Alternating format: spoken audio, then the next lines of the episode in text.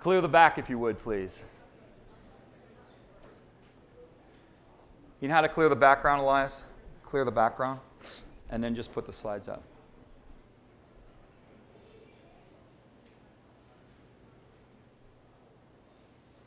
And now hit the slides.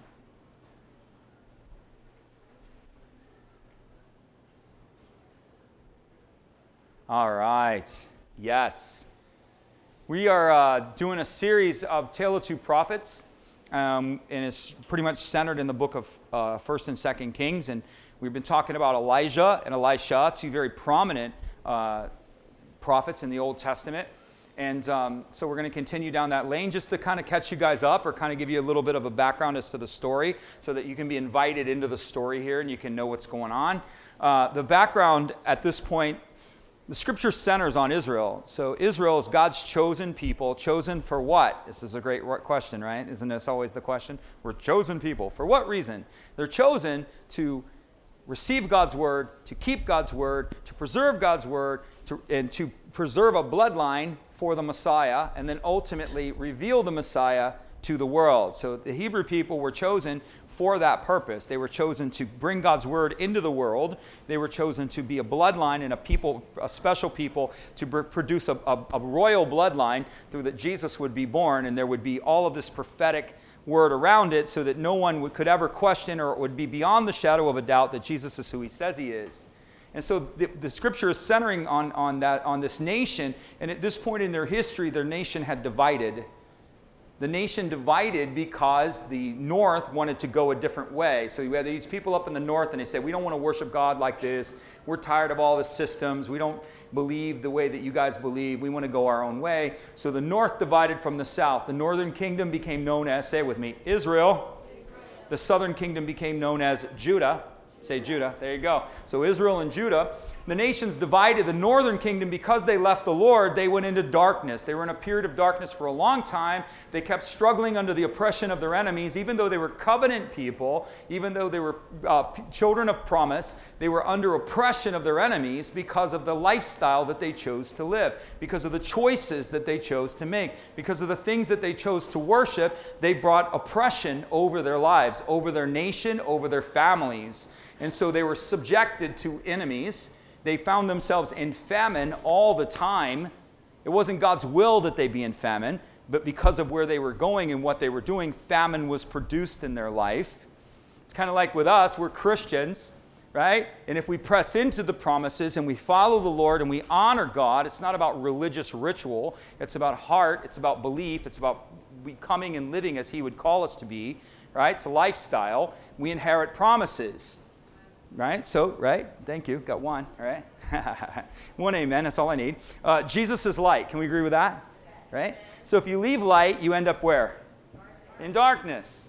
Jesus says, I'm the fountain of living water. And he also tells his people, if you leave me, I'm the fountain of living water, you're going to find yourself drinking out of muddy holes. Right? So I'm living water. You want to drink out of the out of the sewer, or you want to drink from the fountain? Which one do you want? And so, when, and that's what it, this nation ended up being in darkness. They ended up finding themselves in these places, and they actually had been that way for so long that they had become ignorant. They no longer remembered. They no longer knew.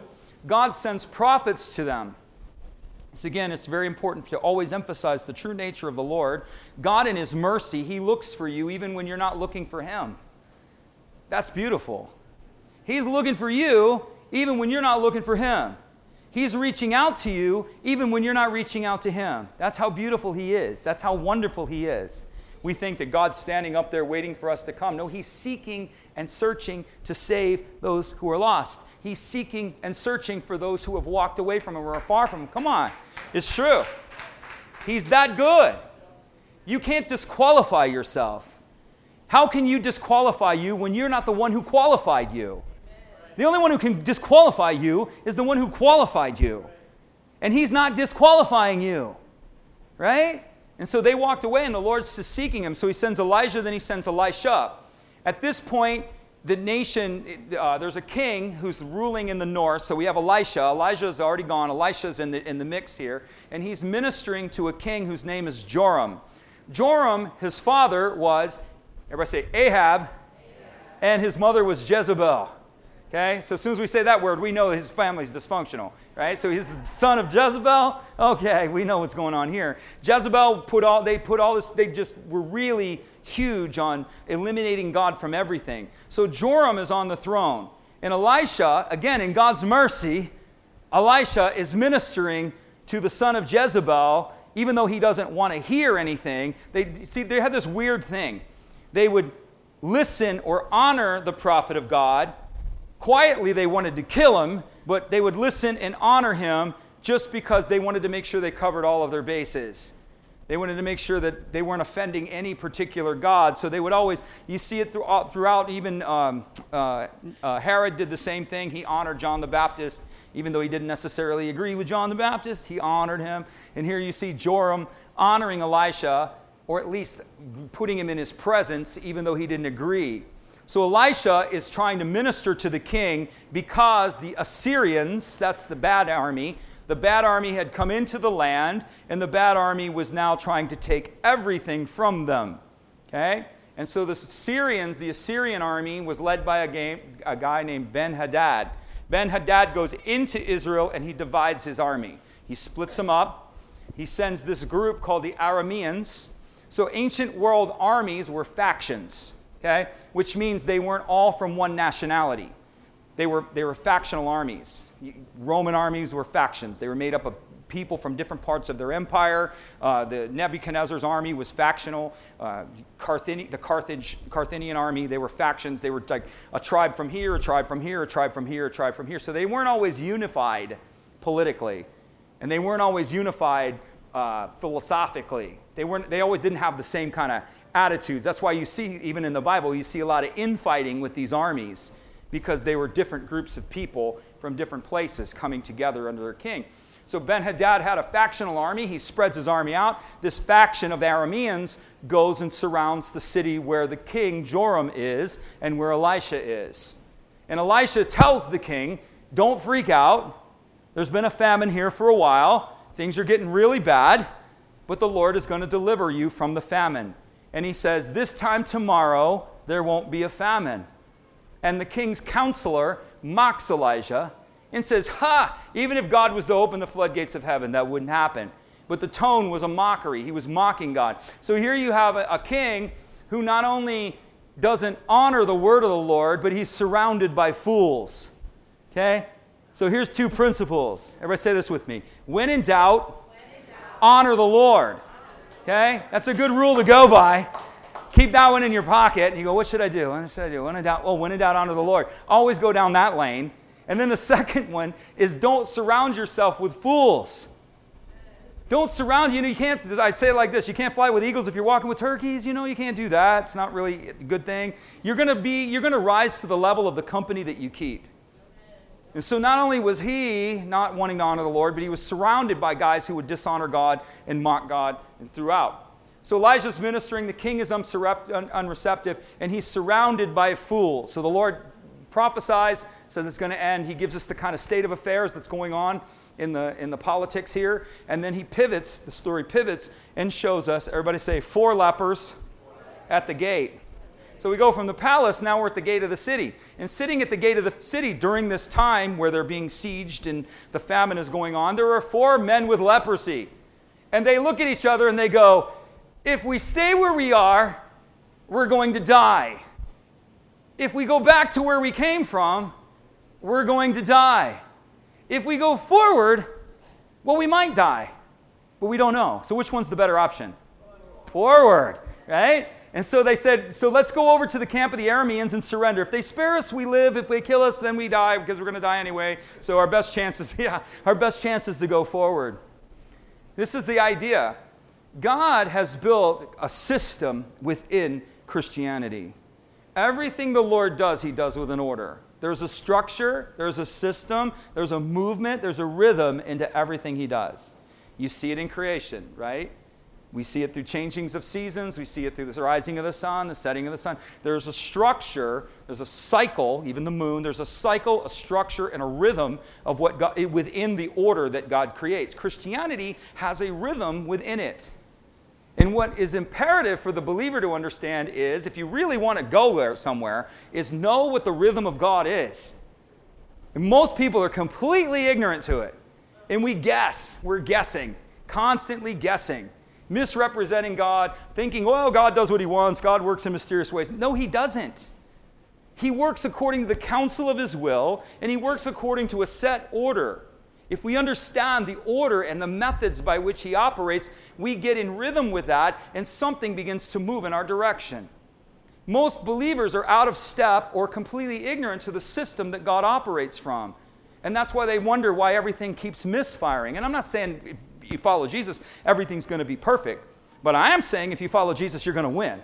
Okay? Not just in the afterlife, but in this one. So you may be knocked down, but you will not be forsaken. And in the end, you will win. The Bible says, Mark the righteous man, because his end will be greater than his beginning. You see the point? Doesn't mean you're not going to trip, you're going to stumble along the way, you're going to make mistakes, but if you will follow the rhythm of the kingdom, in the end you will succeed. It's a matter of time. Sorrow will endure for a night, but joy will come in the morning. It's just a matter of time. In due season you will reap if you don't quit. So your reaping is an inevitable fact. You are going to reap, come on, inevitably if you don't quit. And so one of the one of the rhythms of Christianity, you want one? I'm going to give you one. Ready? Everybody say it with me. Forward. forward. That's right. You, forward is the rhythm, one of the rhythms of Christianity. You see it all through the Bible. Jesus is constantly moving, constantly moving his people, refusing to leave them where they are. It's true. He is not he loves you too much to leave you the same. This is where oftentimes the conflict happens in people's lives. Holy Spirit's trying to work. You go, I don't like that idea. I'm trying to work over here. And there's always this tension and this pull between what the Lord wants and what you want. And what God will do is like just like Jacob, he'll go, okay, have your have it your way. I'm leaving. That's what he did to Jacob. They wrestled. That's the image here. He's saying, do this. Jacob's like, no, I don't want to do that. Jacob's the embodiment of self-will. Jacob was called heel catcher, which means he did whatever he wanted. He was a manipulator to always get his way. He was only interested in his way. And so we see this encounter where angel with the angel, it's a theophany, it's a divine appearing of Jesus. Jesus is wrestling with Jacob. And you, know, so it's just like, and what are they wrestling over? They're wrestling over where the Lord wants him to go. He wants him to do something. Jacob doesn't want to do it. And so the Lord goes, Cool, dude. Do it your way. I'll be over here if you need me, you know. But and he, he will yield to your way. Do you understand that? People think God's going to do what God's going to do. No, he will not. No, he will not. He subjects himself in servitude to your will. Yeah. And when you subject yourself in servitude to his will, all of a sudden we have a perfect storm. We have something beautiful. Because here you have the servant king subjecting himself to your will. And when your will comes beneath His will, the power of God begins unleashed in your life. Because He is serving your will. And when your will is His will, come on, something happens.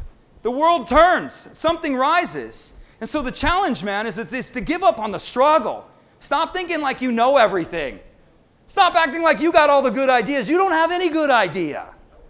Jesus is the only good idea you know and you present it with him and you begin to develop a communicating relationship with him where you're hearing and receiving and hearing and receiving and you wrestle through what you don't know. You press into what you don't know and you begin to receive and things go differently in your life. That's just what happens. That's one of the rhythms of the kingdom is forward. But that rhythm of the kingdom will not activate until you do. You have to, i say it like this. I love to say it like this. I don't know why but i always like to say it. You got to put a knife in your teeth and a rag on your head. Come on and you got to say it with me refuse to die where you are. You say anything you want about these lepers, but the one thing they did is they refused to die where they were. We're not dying here. And we're not going dying going back to where we came from. If we're going to die, we're going to die going forward. And if we die, that the direction of our blood pave the way for the next person that goes beyond us. But we are not, come on, we are not dying here. You have to make up your mind. Say, God just wants me to die here. I tell everybody, it's amazing to me. Christians want to put themselves in a security blanket, go in the corner and suck their thumb and have pity. Well, don't have pity, get courage. You're suffoc- you're, you can't breathe. Are you going to suffocate? Are you just going to lay there until all the oxygen's gone? Or are you going to rise up and go, We're not dying here? I'm not dying here. You don't know what I have for me, Kevin. You don't know. You don't understand. Well, I know you're not a leper. I know that. I know you're not an unwanted outcast with no hope at all. That's what these men were. And it's true. One of the rhythms of Christianity is forward. Forward. He's not going to do it for you, He's going to do it with you. You've got to understand that. You're waiting on Jesus, He's waiting on you. The, the whole boat could have got out and walked on the water. Jesus didn't go and go, Let me take you by the hand. Oh Lord, just take me by the hand and lead me out on the waters. Well, that's not biblical. You got to want to go out on the water. Jesus didn't take him by the hand. That's whole first service. He didn't come down with David and go, just sit by the sidelines, Goliath, David, and let watch me slay Goliath. He didn't do that. He partners with your faith. Say this with me. Need is not the currency of heaven. God is not moved by human need. I say that a lot here, just to rattle you a little bit. What do you mean? God has done everything he had tends to do about human need, and it's Jesus Christ. Heaven, say this with me, the currency of heaven is not need, it's faith. That's right. That's right. Without faith, it's impossible to please God, for he, they that come to him must believe that he is, and he's a rewarder of those who diligently seek him. Jesus walked by many people in need. Hello, read your gospel. He walked by tons of people in need. Tons. Need didn't move him, faith moved him. Watch. It's true. The currency was not the need. He knew that. He knew Bartimaeus was on the sidelines. And he kept walking until Bartimaeus expressed faith. He knew the way. You don't think he doesn't have a word of knowledge that he knew that that woman had an issue of blood? You don't think he could have activated that anytime he wanted? And then woman comes and grabs his garment and he says, Daughter, your faith has made you well. He says the same thing to the centurion who said, Dude, I understand who you are. You're a man of authority.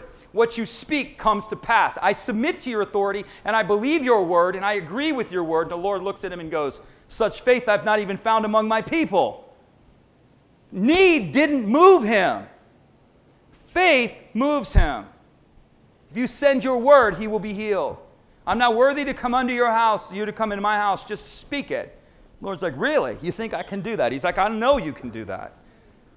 And he even articulated how he knew, because I understand authority. And Jesus is like, Hallelujah. Look at this.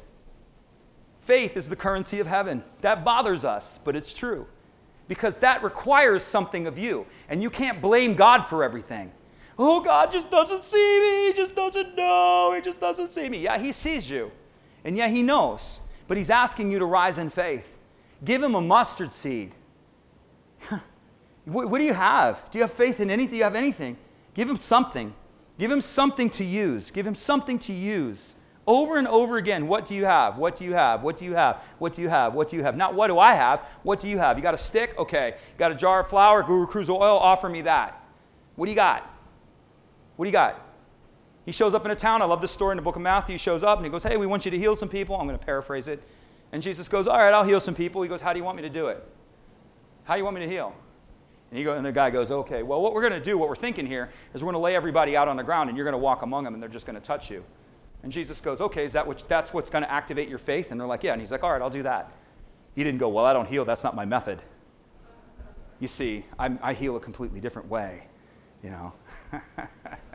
he moved towards their faith. Where their faith was, he moved towards it. Next slide. Christianity is meant to move. Jesus is looking for some people who refuse to die where they are.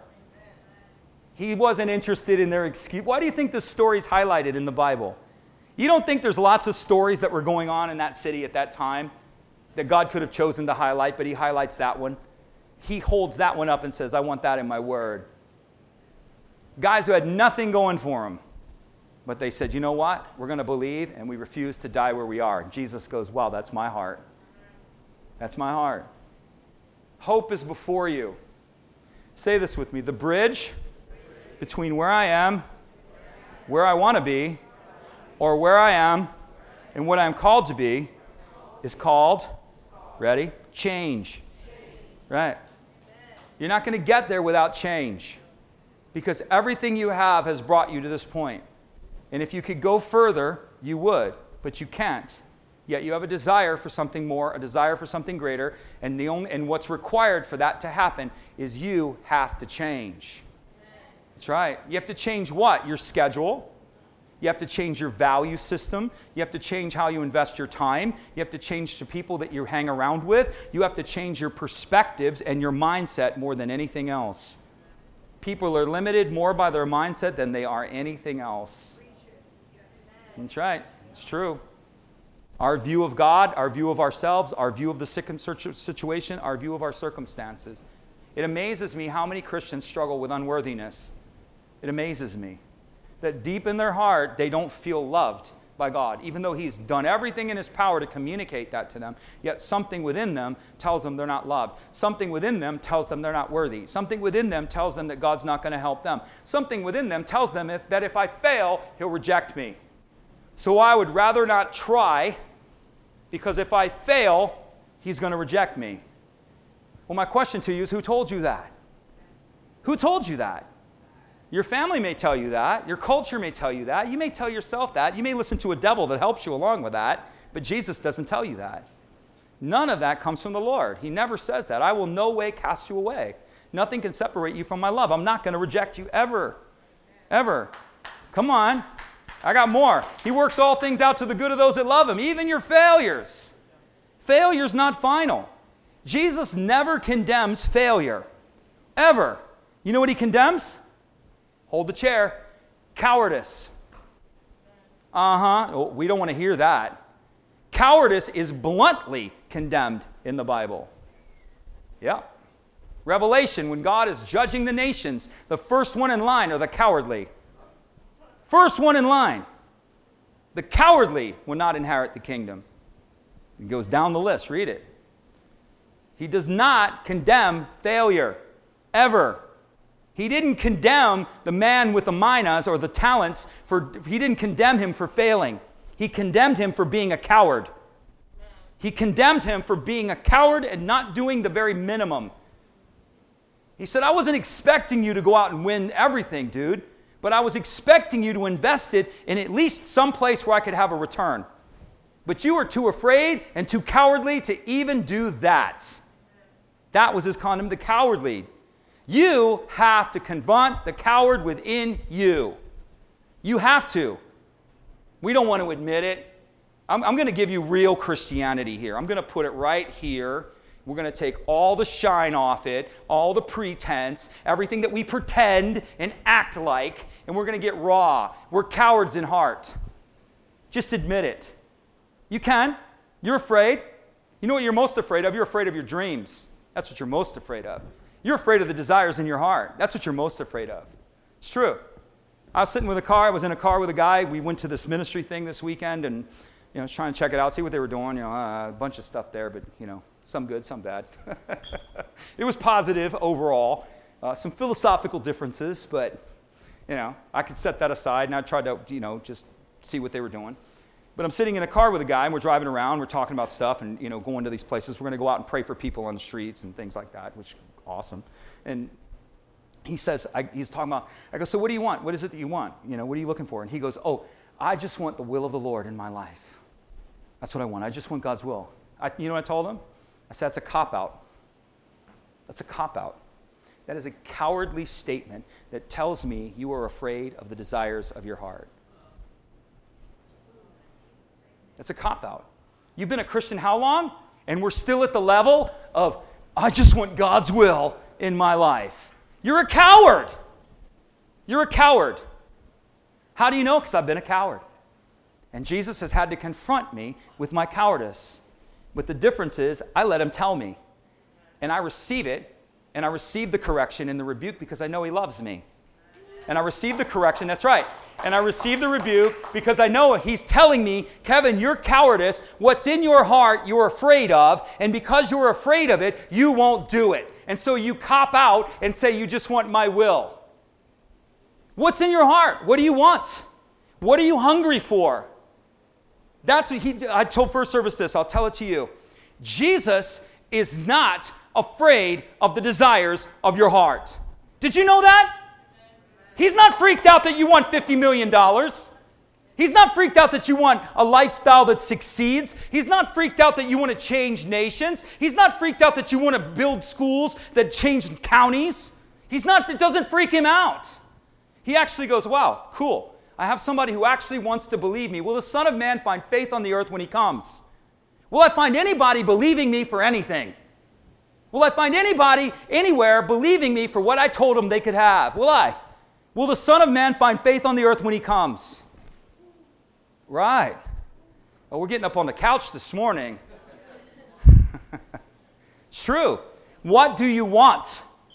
What do you want? Take what you want and line it up with his purposes. People, that go, I want to be married. And I'll go, why? Right? Here it is desire and motive. We have to take desire and we have to match it with the proper motive, and heaven will move over it.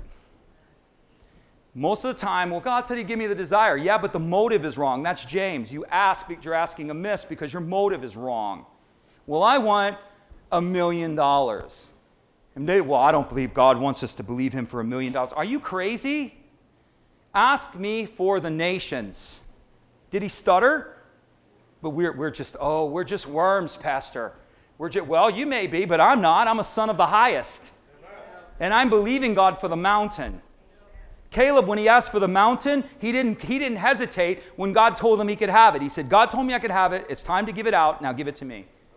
And he didn't go, Well, you know, I was just wondering if Jesus is in a good mood today. And, you know, I haven't been perfect all these years, so I don't know if he's changed his mind about what he said I could have or not, but I'm just checking in on that.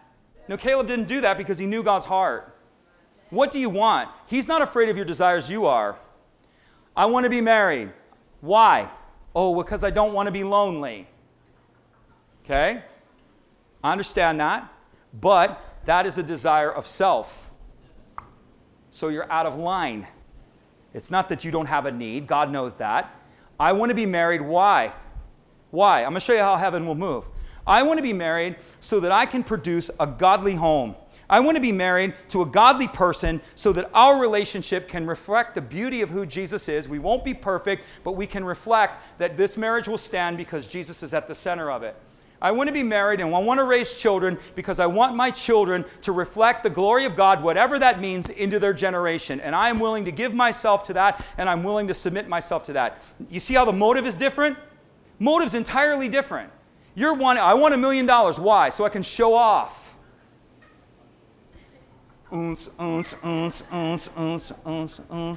you know?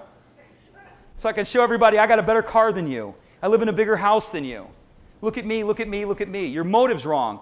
Jesus doesn't have a problem with a million dollars. He has a problem with the motive. What's the motive? I want a million dollars because I want to start planting churches. I want to establish gospel communities around the world. I want to support missions work, and I will get, and the Lord will go, Hold on a minute. You got my ear, Kevin. You got my ear. Let's sit down. Let's talk about this. What are you going to do? How are you going to do it? What's it look like? That's how it works. That's how it works. Or he'll give you a desire to want a million dollars. I have a desire to want a million dollars. I don't really know why, but I feel like I want a million dollars. Money doesn't really mean anything to me. And you go, Lord, why do I want a million dollars? And he'll go, because I want to use it. I want to give it to you so that you can give it. I want to give it to you so that you can use it. I'm using a million dollars because it's, it's, it's high.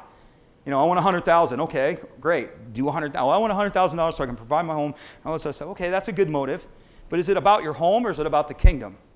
I understand that. There's not a difference. There's not a, God does not diminish the personal needs within your house. But what it reflects is your lack of elevated thinking. So when all you're thinking about is making 100 grand so you can take care of your kids and take care of your home, that's a good idea. Okay, yay, high five there, right? What if you believed God for something greater because it became kingdom focused? When your focus becomes kingdom focused, the pivots, things pivot. want you to do a school. We, look, we're nowhere near, we're, we're close to doing a school. I say this with all intrepidation, putting myself out there, running naked on the stage, all this. This is what I'm doing. Somebody listening by audio is like, Really? The pastor was naked on the stage? Is that true? No, not really. But the Lord, I seek the Lord. What do you want? What do you want from this church? Lord goes, tells me something. I have no idea what I'm doing. I'm like, well, I'm thinking this. And then he goes, there's nothing. I hear crickets, so I feel like, all right, let's start that. So then I start that, and he comes back to me and goes, let me show you this. And all of a sudden I go, wow, hmm. And then I'm like, you know what I did? When, when God was telling me certain things, I said, what's the motive here, Lord? What's the motive? You want us to start a school? There's tons of schools. What, my wife even asked me, you, you want to start a school? I go, I don't want to start a school. I don't, you know, it's like, I don't see myself as like the rector of the school or whatever it is, the chancellor, you know? It's like, I, that's not my motive. I feel like the Lord is telling the community, the church as a whole, this is what I want you guys to do. And I would ask him, what is the motive? And God would tell me, I want schools. And then he would, all of a sudden, I'd hear stories about all of this nonsense going on in the public schools. And you'd think, well, that's negative. No, the Lord's showing me, Kevin, this is why I want schools. This is why I want schools. And then he would show me all these different things, and I would ask him, What do you want in the school? And he would start telling me. And then I would start taking the plan because I don't want to do the school. I wasn't going, hey, I want to do a school so I can look cool or I can be whatever. There was no selfish motive involved at all. It's what do you want? How, why do you want it? We don't want to ask him that question. What do you want? What, how about God asks you, what do you want? I want a marriage. Well, why do you want a marriage? And you can kind of go, well, I don't know, Lord. Why do I want a marriage? and then him have him start showing you. You want it because of this. This is why I want you to have it. God wants you to have it, but not for the motives that you think. We want to do this because we want to change the county. I feel that if we do this, this is what the Lord has shown me, we can produce things, people, kids, places that change families, that change cities, that change environments, that change counties. Is it going to happen overnight? No. But do you see where I'm going with this? I'm not trying to try to talk about the school or anything like that. I'm just trying to give you an example. And the freshest one in my mind is that one, that, because it just hit me again this week. I was like, oh my gosh, I better get back on that page, you know? He's not afraid of your desires, are you? What do you want? Oh, I don't know. You know, I don't, yes, you do. What do you want? Now, what do you want? Why do you want it? Why do you want it? Can you go higher? And then as I began to believe, then the Lord said, I don't want you to do one, I want you to do five. I don't want you to do one, Kevin. I want five of them. And probably when we start moving, when we get to that point, we're moving on five. He's going to go, give me 10, give me 15. And so when we're trying to build this thing, uh, the, the end game is to build a system that enables the school to multiply itself. Do you understand what I'm saying? Yeah. I mean, you start stepping into something and you think, I want 10 real estate transactions. Well, why do you want it? Because I need to take care of myself. Well, think a little higher. Think a little higher. Lord, if you give me X amount, I'm going to give you X amount and get out there and do it and watch it happen. It's going to start coming. And you're actually going to go, wait, wait a second here. Hold, hold on a minute. You have to refuse to die where you are. What are you hungry for? The appetite works for you. you. What you're hungry for is what drives you. You will not you will move from the place where you are, the place where you are dying when you get hungry enough to change. If you are not hungry enough to change, you're going to die where you are. I am hungry enough to do whatever it takes. Whatever it takes. I'm that hungry. I'm hungry enough to risk it all. All chips in. Roll the dice. Are you there? I refuse to die where I am. I refuse to live a life of insignificance. We got one round. You got one at bat, guys. One. One. You don't get a rewind, you don't get a replay clock's ticking. There's no rehearsal. You're already on stage. What are you going to do? What are you going to do?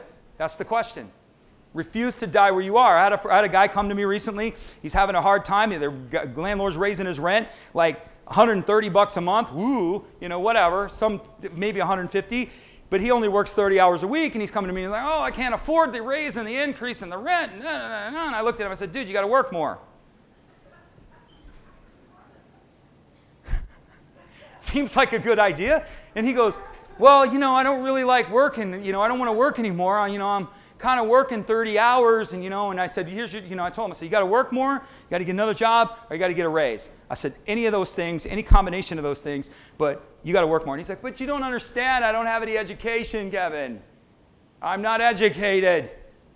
And I told him, Okay, education is great, but it's not everything you can compensate for education, everybody say it with me, with, work ethic.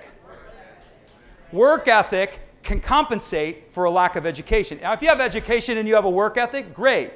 You got, you got a couple of balls in the air. We're moving in a good direction. But if you have education and no work ethic, it's, you, you, you may as well forget it. Your education is profiting you nothing. If you don't have education, but you have work ethic, you can compensate for that. If you're willing to hustle, if you're willing to work, if you're willing to change, if you're willing to learn, if you're willing to grow, work ethic can compensate for a lack of education. I told him you can have no education, but you cannot not have work ethic. If you're lazy, we got a problem. Okay? He's like, yeah, but I don't want to work anymore. And I go, do you, I go, do you want to live on the street? I was like, what, you know, that's a, that's a pretty interesting trade-off here. You either got to work more or you're going to be living out of a van down by the river. I mean, he's like, what am I missing here? We have to be hungry for something more. I said, okay, you don't want to work more, then get a better job. Oh, I can't get a better job. No, no, no, no, you don't understand. There's promises out there with your name on it. These, these guys were lepers. They were unwanted, but they were covenant sons. Okay? They had issues, but they were covenant sons. They didn't, nobody wanted these lepers, but there was a covenant on them, and there was a favor on them that if they activated that covenant and walked with it, it was going to bless them. Do you know that, Christian? There's a covenant on you, a blood covenant, Okay? It's not an Old Testament covenant. It is a blood covenant with the blood of a king, and the favor of his kingdom is on you. Nobody wants me. I got issues, Pastor. You don't understand. I got issues. You're not a leper. Give up the excuses. There, there's no excuse. No excuse. The only body, say this with me, the only one stopping me is me. Nobody is stopping you. Nobody. You can work a job and have a side hustle. In no other time in the history of the world have you been able to do that. Your grandma couldn't work a, couldn't work a job and do another job on the, on the, in the evening because everything was closed. You can do a job, come home three, four hours in the evening and do an internet business or start doing something on the side with the internet itself and start making money. You can make a hundred bucks a month. Does that matter? You can make a 300 bucks a month. Does that matter? You make four. Well, that's a lot of work for education. Work ethic, people. Work ethic. What are you hungry for? You don't have an excuse. Well, I got to watch my shows. Well, you should give up your shows and actually do something. If you're not if you're hungry to watch Walking Dead, then go watch Walking Dead. But don't complain to me when you don't have money. Don't complain to me when they raised your rent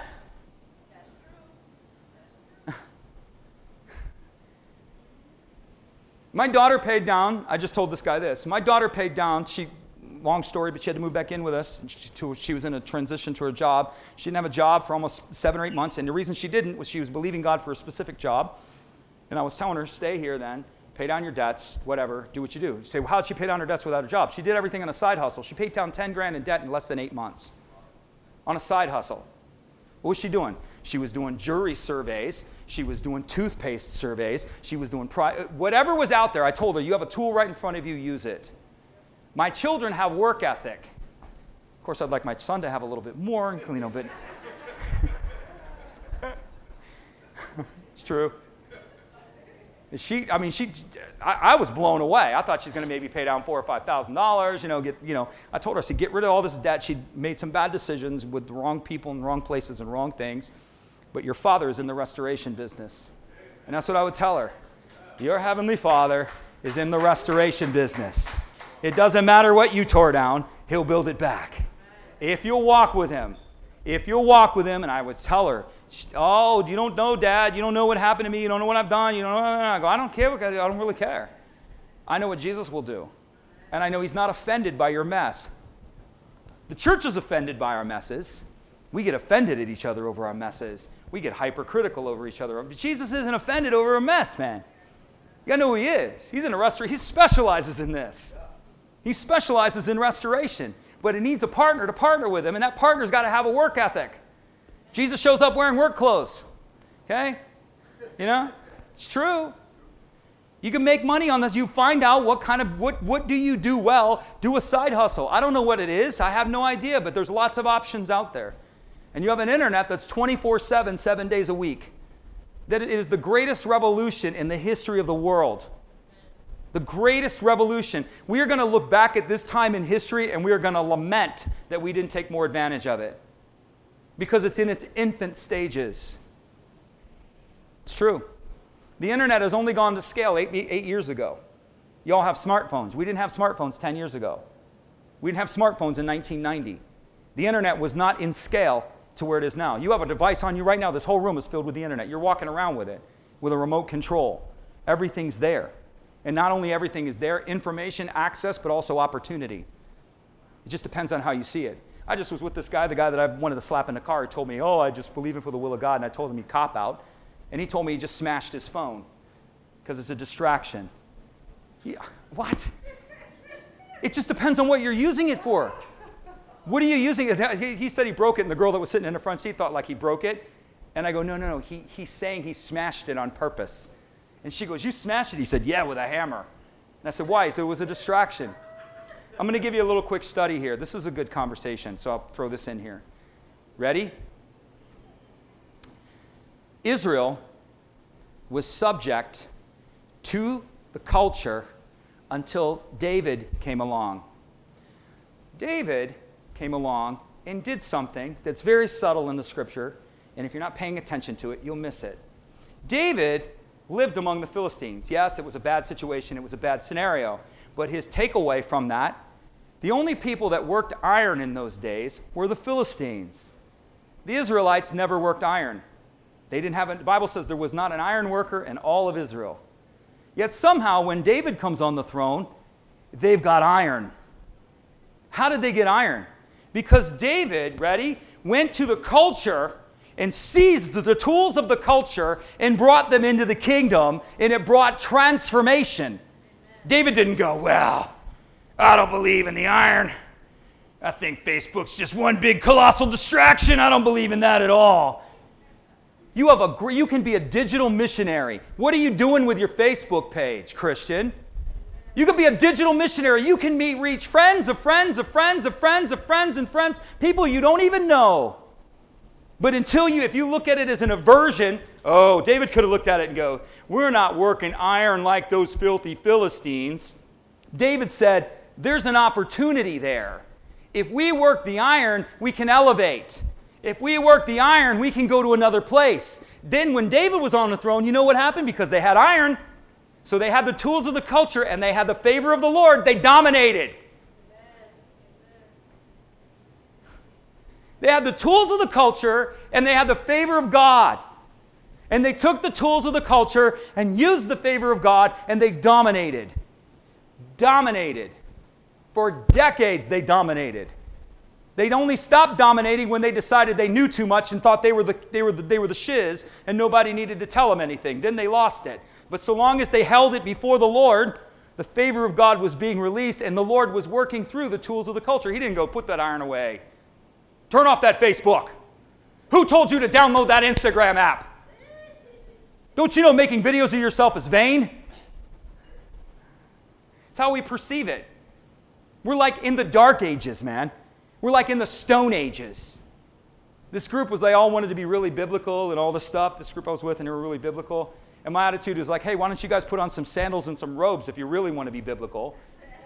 You know, if you're against women wearing makeup, well, why don't the dudes just drop some? Why don't you guys go get some linen robes and walk around in Birkenstocks? That's biblical. Why don't you wear beards that you don't shave? That's biblical. Why don't you not eat shrimp or shellfish? That's biblical. Just, it's like, what planet are we on? What world do we live in?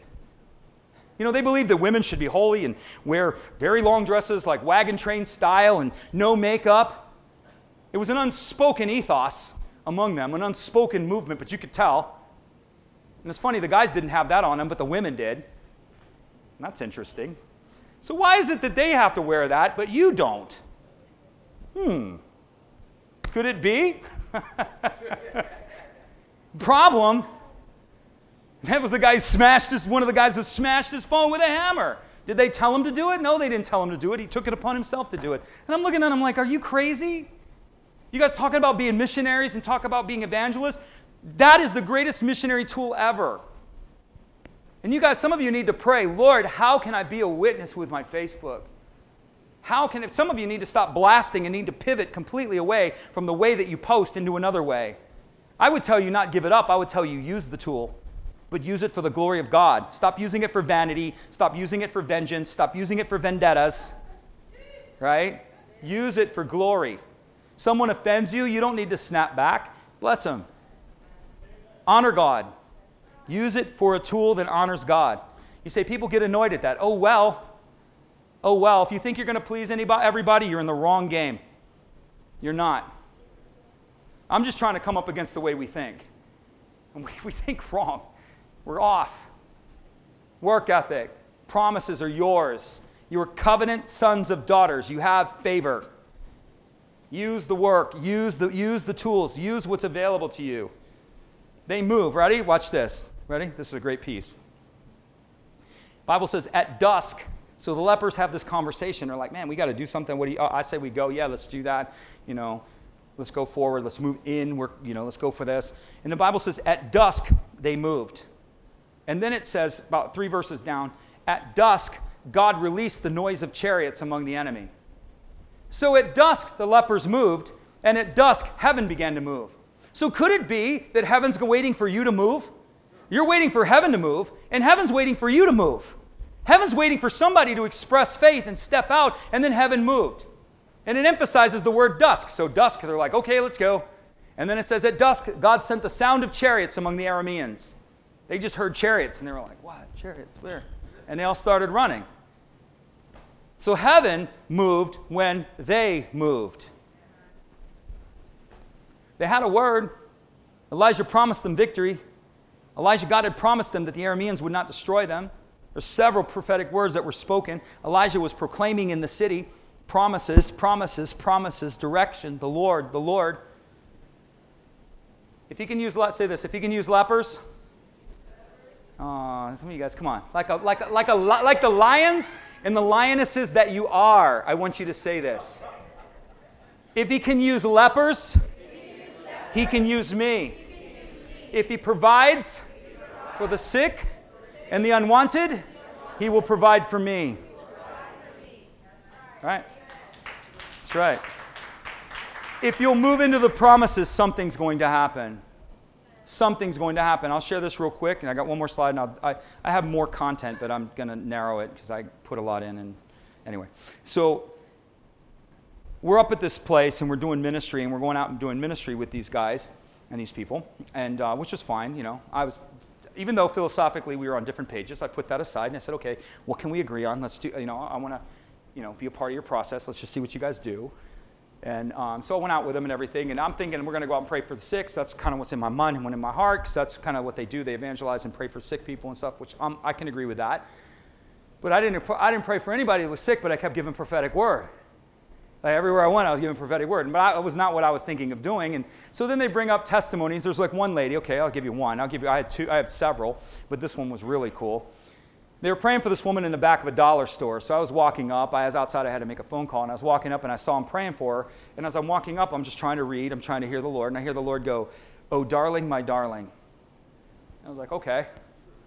So he just taught, he spoke to me. Now I'm going to priestly minister it back. So there's the prophetic. Now I'm going to minister it back. What does that mean, Lord? And then he ministers it back to me. Kevin, it's a song. And I was like, huh. And so I got my phone out and I looked up, Oh, darling, my darling. And in 1942, there was a song written, Oh, darling, my darling. Who knew? Okay? And the whole song talks about you're my darling, my darling. I want to call you that. I've been reaching for you. I've been looking for you. When you kiss me, my I just want to I want to run away, but I want to come back and embrace you. You know, oh, darling, my darling, when you embrace me, I don't want to leave. Get used to it, darling, my darling. I'm here to stay. And I was telling, do, do you see the do you see the connection of intimacy within that within that song? The Lord says, "Darling, my darling." He connects the song, and then He shows, "You kiss me and embrace me. I'm here to stay. I'm not running away. You're my darling, my darling." That's what I told her. She just was like, and then she, she, then she leaves. I don't know where I was. I was roaming the dollar store, and I, hey, there's a deal. Anyway, I was walking out, and she brings her daughter. She comes and finds me, and she brings her daughter up to me. She goes and gets her daughter, and she says, "This is my daughter. Do you have anything for her?" She, you know, we're Christians, but you know, they weren't they were believers. But she said, "My daughter's really struggling." So I started giving her I gave her a word of knowledge. I said, she said, would you pray for me? This is what's going on. And I said, well, and I just was, you know, again, listening. And I heard the Lord go, word, I kept feeling word of wisdom. I said, well, let's see if the Lord will give you wisdom, if he'll release wisdom to you, because more than prayer, maybe he'll give you wisdom. And so immediately I felt like God was just giving wisdom and he was opening it up. The guy comes up to me, the one guy, he goes, Well, that's really good practical knowledge. The guy interrupts me, which, okay, I can handle it. He interrupts me and he goes, Well, he's given you really good practical knowledge, but what you really need to do is just give your whole life to Jesus da da da da. You know, just religious jargon. You know, and, and I don't condemn them for religious jargon. It's where they're at. At least they're doing something so that we can celebrate. But the point was, I told him in the car, it's the same guy that smashed his iPhone. If you had an iPhone, you don't, or if you had a phone, no, I could send you the message on this, you know, anyway. But you don't have a phone. But I told him in the car, I said, I just want to be clear. That was not practical knowledge I was sharing with her. I said I was giving her wisdom. And, and, and I was, it was a word of wisdom. I was telling her, I feel this, I sense this, I say this, put this before the Lord, seek this. And she's asking me questions. She's like, wow, I never thought of that. And it wasn't like I'm some genius sitting there downloading all this to her. The Lord gave the wisdom. And so I'm operating in the wisdom. He's like, well, that's practical knowledge, but you really just need to give your life to Jesus and just trust Him with everything. And da, da, da, da, da. You know? And again, we have to elevate what we're doing. Okay? They prayed for her. The Lord pointed this out to me, and it's not because I'm some Superman or anything like this. I don't want to shine myself because that's not what I'm doing. But what I want to highlight is the method. My method, or the method this church uses, is relational. We're not coming with a script and going to whack with a script and read down the script and say this and say that. I went to her and I started talking to her in a relational point. I sought the Lord for what He wanted to say to her relationally. I ministered to her. He brings her back. He brings, she, she, the Lord said, she didn't bring her daughter to them, did she? She brought her daughter to you. And I, and I, didn't, I didn't even, I know because I do something called, they call it after action reports, which is something you should do. So you ever minister anything, just go back and just let the Lord show you, show you where you could have gone, show me maybe some things that you could do better, show you some things that you did right. Just let's let Him process with you, let Him show you. And so I was just processing what, what went on there. And the Lord was saying to me, you know, I was like, man, that was so cool. Darling, my darling. I was like, man, that was awesome, you know? And, and, and, uh, and I felt like the Lord goes, he was showing me this. I kept feeling all this relational stuff. And he said, she didn't come back to, to the other team, did she?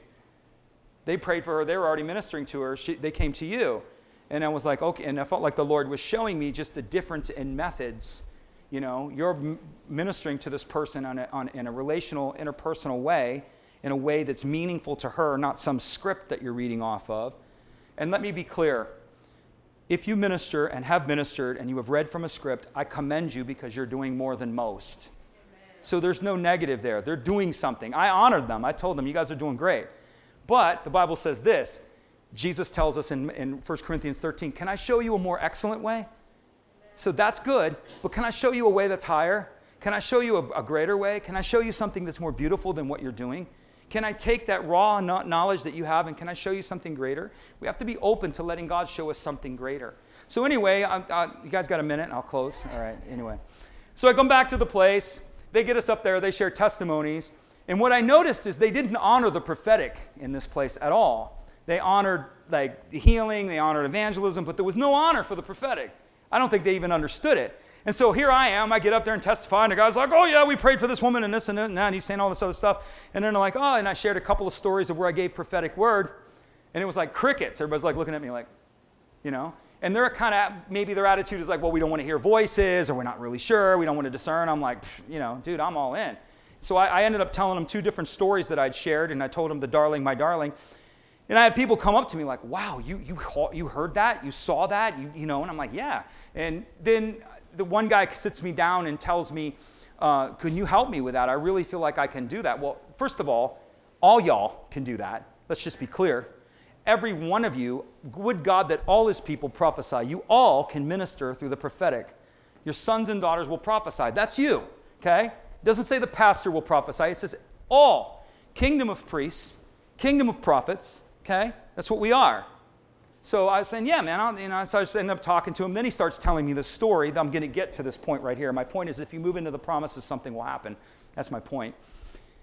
So he's telling me, telling me about prophetic and all this, and he goes, you know, listen, do you, do you have a word for me on this? And the guy goes, my whole family, he looks like a normal guy. He goes, my whole family has been involved in the mafia for all my life.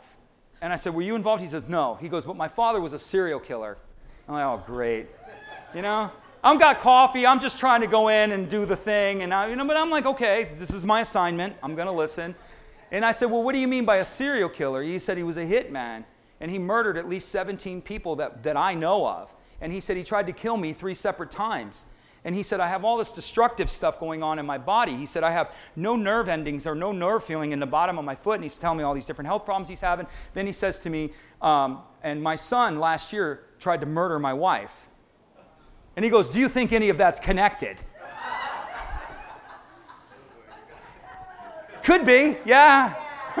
so Sherry's asked me where I was. I was like, Well, guy's got murder in his house. I think I should probably go over there and try to help him. So I spent 90 minutes with him. And he, all he then he wanted me to pray for his feet. I, I told him, I said, Look, I don't want to pray for your feet. I want to go here, you know? And because he, he told me, he said, I've had 100 people pray for me and my feet are no better. He said, Nothing's happened. And I said, Well, in likelihood, what's happening to you, your physio- physiology is related to something spiritual. It's related to a curse, perhaps. It's related to stuff that's going on with you generationally. Let's go there. I said, That's where I want to go. I said, If you've had 100 people pray for you, great. I'm not going to be 101, at least not yet. So I spent 90 minutes with the guy doing inner healing, doing all this stuff with him, and It was amazing. And it was great. He's like tripping. But I didn't know what I was going to get because he's part of this group. And I didn't want him to think, oh, these guys are like, you know, doing all this weird stuff, you know, like, I, so I really tried to hold my place because I knew from a philosophy standpoint that group was different, they had a different approach than me, but I just told them, if you press into the promises, something's going to happen. And I said, This is a promise. You are a son before your father. Healing belongs to you, covenant belongs to you. Your bloodline does not relate to the curses of your family. We need to move you from that to you in receiving your inheritances of the bloodline through the blood of Jesus. So, long story short, 90 minutes later, pray for him, whole bunch of interaction there. People didn't know what was going on. I had him over in the corner. And then he takes his shoes off, and I say, Is there anything different? I had to leave. I couldn't stay any longer. I had to drive home. And he's like, he's like, Yeah, my foot's like, he's like, my right foot's like 50% better. He's like, I can feel it. I can feel it. He's like, my right foot. He goes, but I don't have anything left in my left foot. And I said, well, just keep praying, keep working it out. He goes, can we do a little more ministry? And I'm like, I can. I got to go. I mean, the guy would have me there all day. And so then I go and get Sherry, and I'm walking out and I see him walking up and down the driveway. I said, How's your foot? He's like, I have total feeling back in my foot. My right foot, I can feel my right foot. And he said, But my left foot's no different, right? But he said, My left foot, I can feel my right foot again. That's what he's telling me.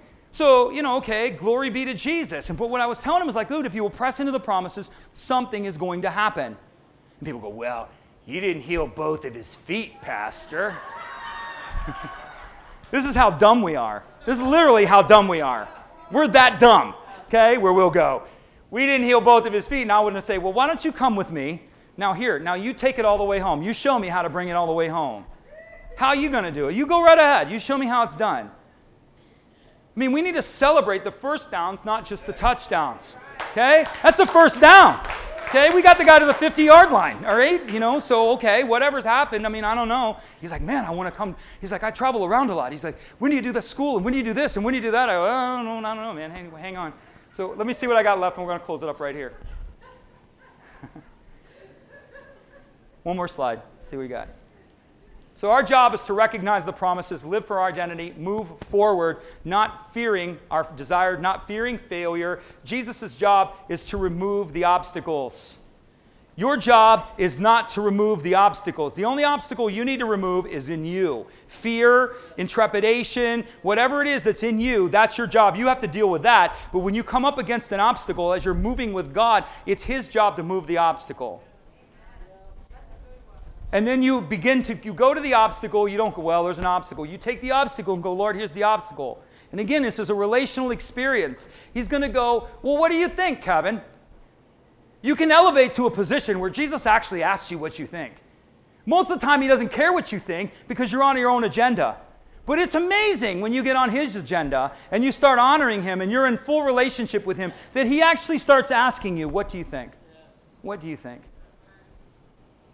What, yeah, what do you think? And I'll go, well, I think this, I think that, and you know, and, and here's a better one. What do you want? And I'll tell him, I, I'm gonna, I will do this, but I don't want this, and I don't want that, and I don't want to do this. And it's not like a disobedience thing. It's just like, I want to go there, Lord, but I don't, I don't want to have to go down these lanes.